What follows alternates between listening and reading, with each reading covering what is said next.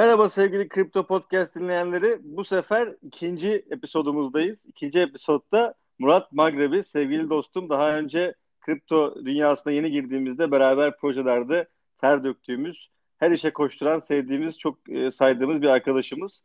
E, Muratcığım hoş geldin, nasılsın? İyiyim Altuğ, sen nasılsın? Ben de iyiyim, sağ ol. E, bugün ikinci bölümümüzde bizimle olduğun için teşekkür ederim. Episod dedim başta ama artık yapacak bir şey yok episod. Bölüm herkese alışmıştır zaten. Ee, seninle bugün adaptasyon konusunda konusunda konuşacağız. Ee, yani adaptasyon derken e, biraz daha açayım. Yani blockchain'in, bitcoin'in, kripto paraların günlük hayatımıza nasıl e, girebileceği, nasıl buna adapte olabileceğimiz e, ve bizim yapabileceğimiz şeyler üzerine konuşacağız biraz. Senin fikirlerini, senin düşüncelerini, senin e, tecrübelerinden birazcık faydalanmak istiyoruz. Ufak ufak beyninden bilgileri toplayacağız aslında. E, istersen hazırsan ilk e, sorumuzda herkese yapacağım ilk sorumuzla başlayalım. E, hazır mısın? Tabii. Tamam. Hazır. Hadi. Tabii. E, bunu artık şey yapmak istiyorum bu arada. Dinleyicilere de söyleyeyim. E, her konuğumuza ilk iki sorum her zaman Bitcoin senin için nedir olacak? İkinci sorum da Satoshi'yi ilk duyduğunda ne düşündüğün olacak? Bitcoin senin için nedir Murat? E, Bitcoin benim için e, bir devrime tanıklık etmek. E, çünkü benim düşüncem ve e, Bitcoin ve blockchain ile alakalı ilgilendiğim şey insanların para kullanım tarzının değişeceği.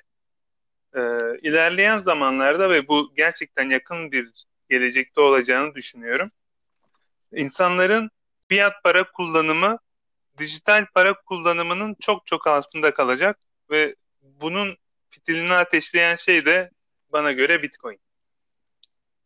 Yani aslında doğru söylüyorsun. Ben de mesela e, geçen senelerde Norveç'te mesela yaşarken o zamanlar e, kağıt parayla ödeme yapmaya çalışmıştım bir tane restoranda. Bana bakan garson kız kağıt para çıkarttım görünce böyle bir gözleri bir değişti. Nasıl yani falan oldu. Çünkü herkes kartla ödüyor. Bir de dokunmatik kartla ödüyor. E, yanımda oturan arkadaşım Bright ismi. E, hiç unutmam. Hala sen kağıt para mı kullanıyorsun değil bana gülmüştü yani hatta. Dediğin gibi ben de gelecekte e, bu fiyat paraların yerini kripto paralara ya da dijital paralara yerini bırakacağını düşünüyorum. Kesinlikle katılıyorum sana. Amerika'da e, bazı restoranlarda da nakit geçmiyor. Cashless denili şekilde devam ediyorlar. Türkiye'de o pek zor. Yani banka hesabı olmayan bile çok tanıdığım insanlar oldu.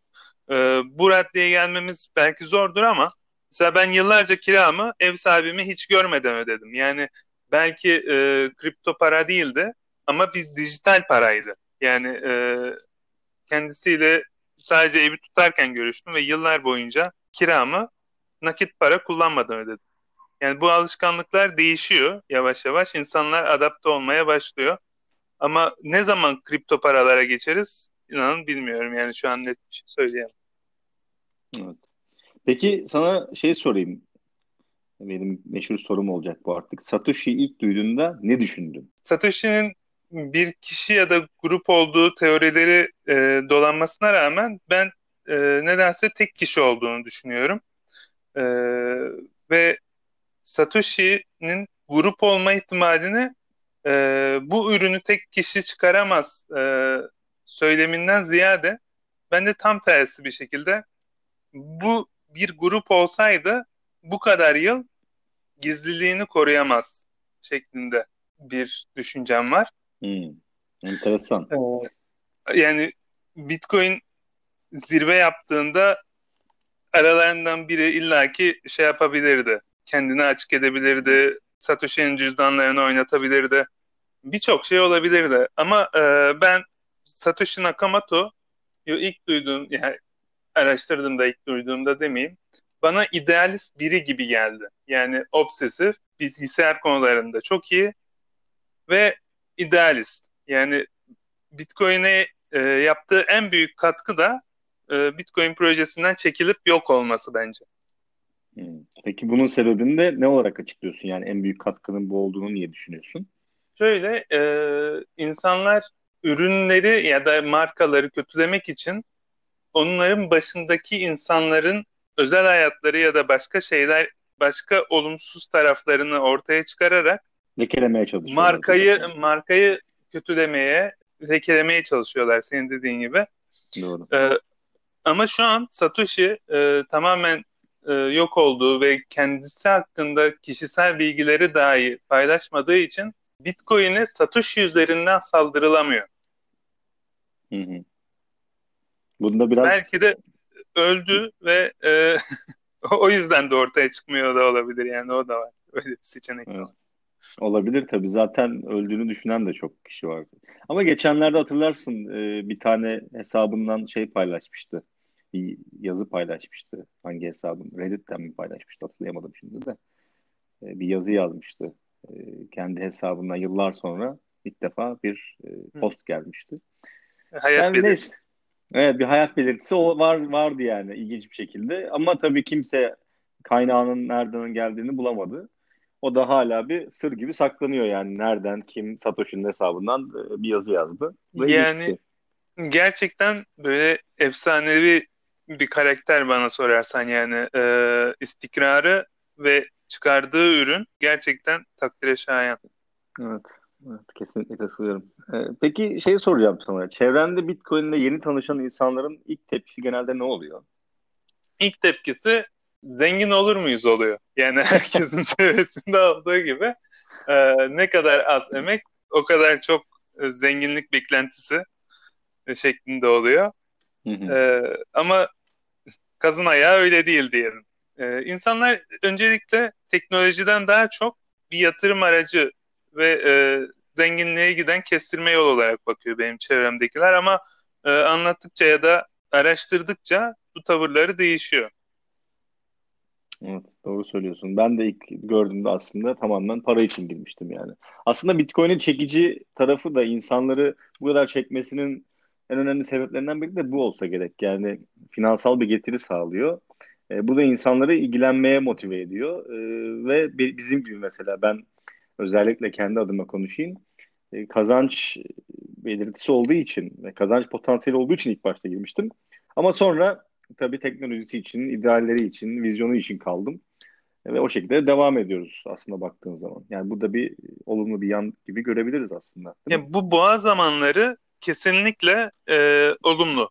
Yani e, ilk boğa yani 1200 dolara çıktığı zamanlar e, en azından bir para olarak e, tanınması ya da yatırım aracı olarak tanınmasını sağladı.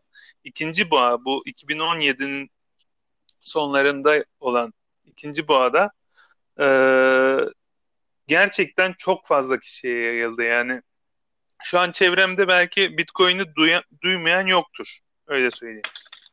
Anladım, anladım. Bence de benim de duymayan olduğunu zannetmiyorum etrafında konuştuğum. En azından hani Bitcoin diye bir şey varmış diye duymuş. Hani e, bu gavur ya, işi ana falan haber bültenlerine bile... dahi çıktı. Yani evet, e... evet. Peki e, sence Bitcoin hiçbir zaman tabana inebilecek mi? Yani herkes ee, tarafından kullanılmaya başlanacak mı sence? Ya ben e, bu soruna şöyle bir anımla cevap vereyim. Ben 8. sınıftayken bilgisayar laboratuvarı kurulmuştu okula. Ve o zaman gerçekten en azından İskenderun için bilgisayara ve internete erişim çok kısıtlıydı. Ve öğretmenimiz şey demişti yani bundan e, sonra ilerleyen zamanlarda hani herkesin evinde internet ve bilgisayar olacak. Ya demiştik hoca yani ne, neden bahsediyorsun hani bulunmaz nimet ve herkesin evinde olacak gibisine. Şimdi herkesin elinde var ilk girişte bahsettiğim gibi. Tabana ineceğine benim inancım tam ama şöyle bir sıkıntı olabilir. Yani bu Bitcoin olmayabilir. Yerini e, başka bir coin alır mı almaz mı? Bu muamma. Çünkü mesela bir pazarda bir elma alıp e, işte atıyorum e, parasını Bitcoin ile öderken bir saat confirmation beklemen abesle iştigal olur ama e, atıyorum Nano var ve 24 saniyede confirmation, confirmation veriyor. Doğrulaması 24 saniye olduktan sonra insanlar gerçekten hani böyle hızlı alışverişlerinde bunu kullanabilir diye düşünüyorum. Aslında aslında yani ben orada bir yanılgı olduğunu düşünüyorum kendim için. Ee, yani şöyle mesela Bitcoin'in hani bir saatte tamam onaylanması sürüyor vesaire ama e, bu Bitcoin'in karşı tarafa gönderdiğiniz zaman direkt e, göz geçmediği anlamına gelmiyor. Yani ben bir Bitcoin gönderdiğim zaman karşı tarafta anında yani birkaç saniye içinde gözükmeye başlıyor. Eğer bunu bir exchange cüzdanından yapmıyorsan, bir borsa cüzdanından yapmıyorsan. Hı hı. Sadece %100 olarak bütün konfirmasyonların gelmesi e, yaklaşık bir 10 dakika ile bir saat arasında sürüyor. Yani benim benim o parayı çekebilmem yani karşı taraf ödedikten sonra karşı tarafın o parayı çekebilmesi e, birazcık İster. daha uzun sürüyor. Yani evet yani baktığın zaman çünkü ben şu anda sana cüzdandan e, cüzdana direkt karşılıklı kişiler arasında transfer yaptığım zaman e, Bitcoin anında karşı tarafa geçiyor aslında. Yani ben orada bir yanılgı olduğunu düşünüyorum. Ben tamam confirmation e, onay zamanları evet uzun. E, ama bu da güvenliği açısından ben çok önemli. Evet, evet tabii yani her şey e, iki taraflı bıçak gibi düşünebiliriz.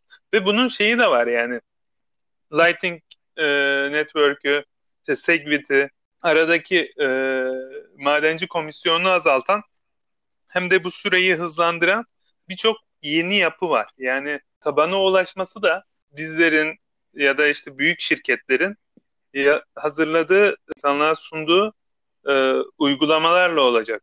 Yani hı hı. bu şimdi beraber yine e, çalıştığımız Mert Hoca'nın yaptığı uçurtma projesi de adaptasyona ve tabana e, inmesini sağlıyor. İşte Ama efendim, orada Bitcoin yok mesela. Değil mi? E, hayır, e, şey kripto paralar için ben düşündüm yani direkt evet. Bitcoin değil. E, tüm kripto paralar için konuşuyorum.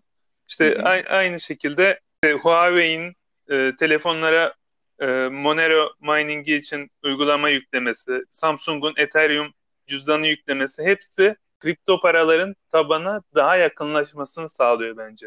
E, şu an Opera Kesinlikle. tarayıcısını bile kullansak e, içerisinde cüzdan var. Hani insanların e, yani bu kademe kademe olacak. Öncelikle kripto paraları, kripto paraya sahip olma. Sonrasında bunu portatif haline getirme. Yani telefonla da olur. E, işte e, bilgisayardaki işte app'lerle de olabilir ya da işte tarayıcılardan girebileceğimiz sitelerle de olabilir. Sonrasında bir de bunu kabul edecek kısım var. Yani şimdi e, herkes de Bitcoin olup e, kimse bunu harcamıyorsa, sadece alsatta kullanıyorsa bence bunun yine bir manası yok. Yani ben e, şu zaman tatmin olacağım. Yani benim beklediğim adaptasyon şu. Ben aşağıya ekmek almaya gittiğimde ya da market alışverişimi yapmaya gittiğimde benim marketim bunu kabul edecek mi etmeyecek mi? Benim için önemli olan kısım bu. Sence şu anda e, markete gitsen ve desen ki abi ben bu ödemeyi Bitcoin ile yapıyorum kabul eder mi? Kabul etmez.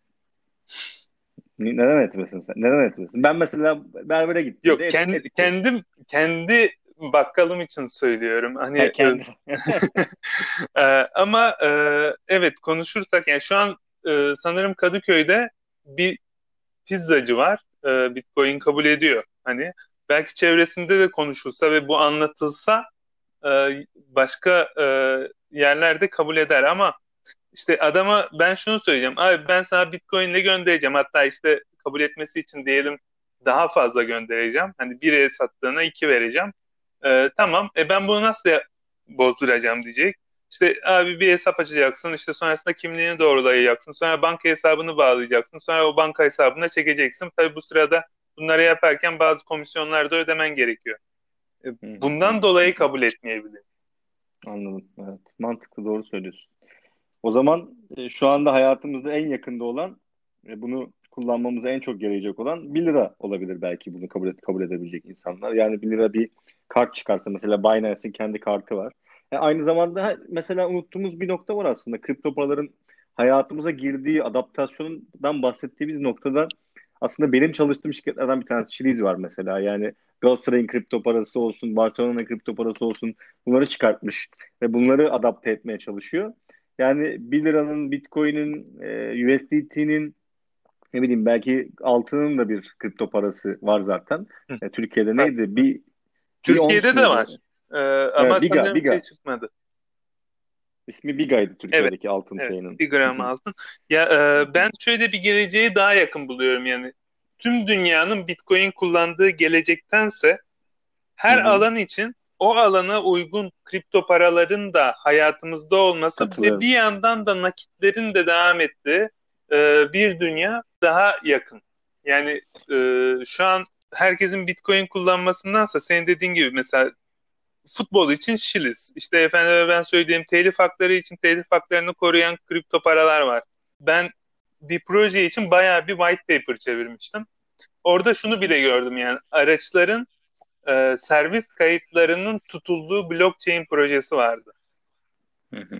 Kaynak evet. bazlı ekonomi biraz sanki değil mi? Yani evet. paradan çok e, yani şirketin sunduğu servis bir anda kaynağa dönüşüyor. Yani tok tokenlaştırılıyor ve bu sayede aslında hem birbirler arasında transfer edilebilir e, bir sisteme dönüşüyor ve değer yaratılıyor buradan. Yani çok hepsi aslında. kendi ekosistemini yaratıyor. Şu an e, hayata geçtiğini zannetmiyorum. Çok da peşine düşmedim. Bana biraz e, açıkçası en azından Türkiye'ye uyarlanabilir gelmemişti. İşte adamlar şey diyor e, işte sen bir aracın kaydına bakacaksan işte belli bir token harcıyorsun. İşte o sırada değiştirilemez blockchain'e yazılmış aracın tüm kayıtları orada çıkıyor. Hani gibi gibi böyle e, bir şey kurmuşlar. Hani birçok alanda o alan için bazı kripto paraların kullanıldığı bir gelecek bence tüm dünyanın Bitcoin kullandığı gelecekten daha mantıklı geliyor bana. Katılıyorum. Peki sence burada bize düş bize düşen görev nedir? Yani nasıl bunu daha yaygınlaştırırız? Kripto para severler için yapılması gereken şeyler nedir sence? Öncelikle hani bir evangelist gibi çevremizdekilere bunun ne olduğunu anlatmamız lazım. Yani gerçekten çok iyi bir teknoloji ve devrim yaratacak ve bunu kaçırmamaları için ya da ön yargılı yaklaşmamaları için e, bunu anlatmamız gerekiyor. Sonrasında eğer ki teknik bilgimiz varsa bir şeyler geliştirmemiz gerekiyor. Yani blockchain alanında biraz haberleri takip ettiğinizde gerçekten irili ufaklı birçok proje var. Yani insanlar sürekli bir şey yapıyor. E, çok değişik bir topluluğu var e, blockchain'in. E, bir yandan da bizim dışımızda olan yani bizim erişemeyeceğimiz bu dev şirketler e, onların yaptığı çalışmalar da e, bu adaptasyonu hızlandıracağını düşünüyorum. Onların sana katılıyorum. Hı hı. Onların e, makro ölçekli projeleri e, tabii birkaç arkadaşın yan yana gelip bazı projeler yapmasından daha etkili oluyor. Birçok açıdan öyle söyleyeyim. Sana katılıyorum. Umarım hepimiz bize düşen görevleri yapmaya devam ederiz. Yani bizi dinleyenler varsa da eğer fikirleriniz varsa bu fikirleri hayata geçirmekten sakın çekinmeyin. Getirmek, geçirmeye çalışmaktan çekinmeyin. Sonuçta Ethereum, Bitcoin bunların hepsi sadece bir fikirden başladı. Sonra aksiyon alınarak büyüdüler. Geçenlerde Twitter'da da buna benzer bir tweet atmıştım. E, fikir bir değer düşüyor mu? Fikrin değeri var mı sadece tek başına diye. Tek başına çok fazla bir parasal değer olmasa da manevi olarak değeri olduğunu düşünüyorum ben de. E, sonrasında bunu aksiyonlarımızla tamamen çok e, değerli bir şeye çevirebiliriz. Umarım hepimiz e, bunun farkındayızdır. Teşekkür ediyorum Murat sana bugün katıldığın için aramıza. Ben teşekkür ederim beni davet ettiğin için.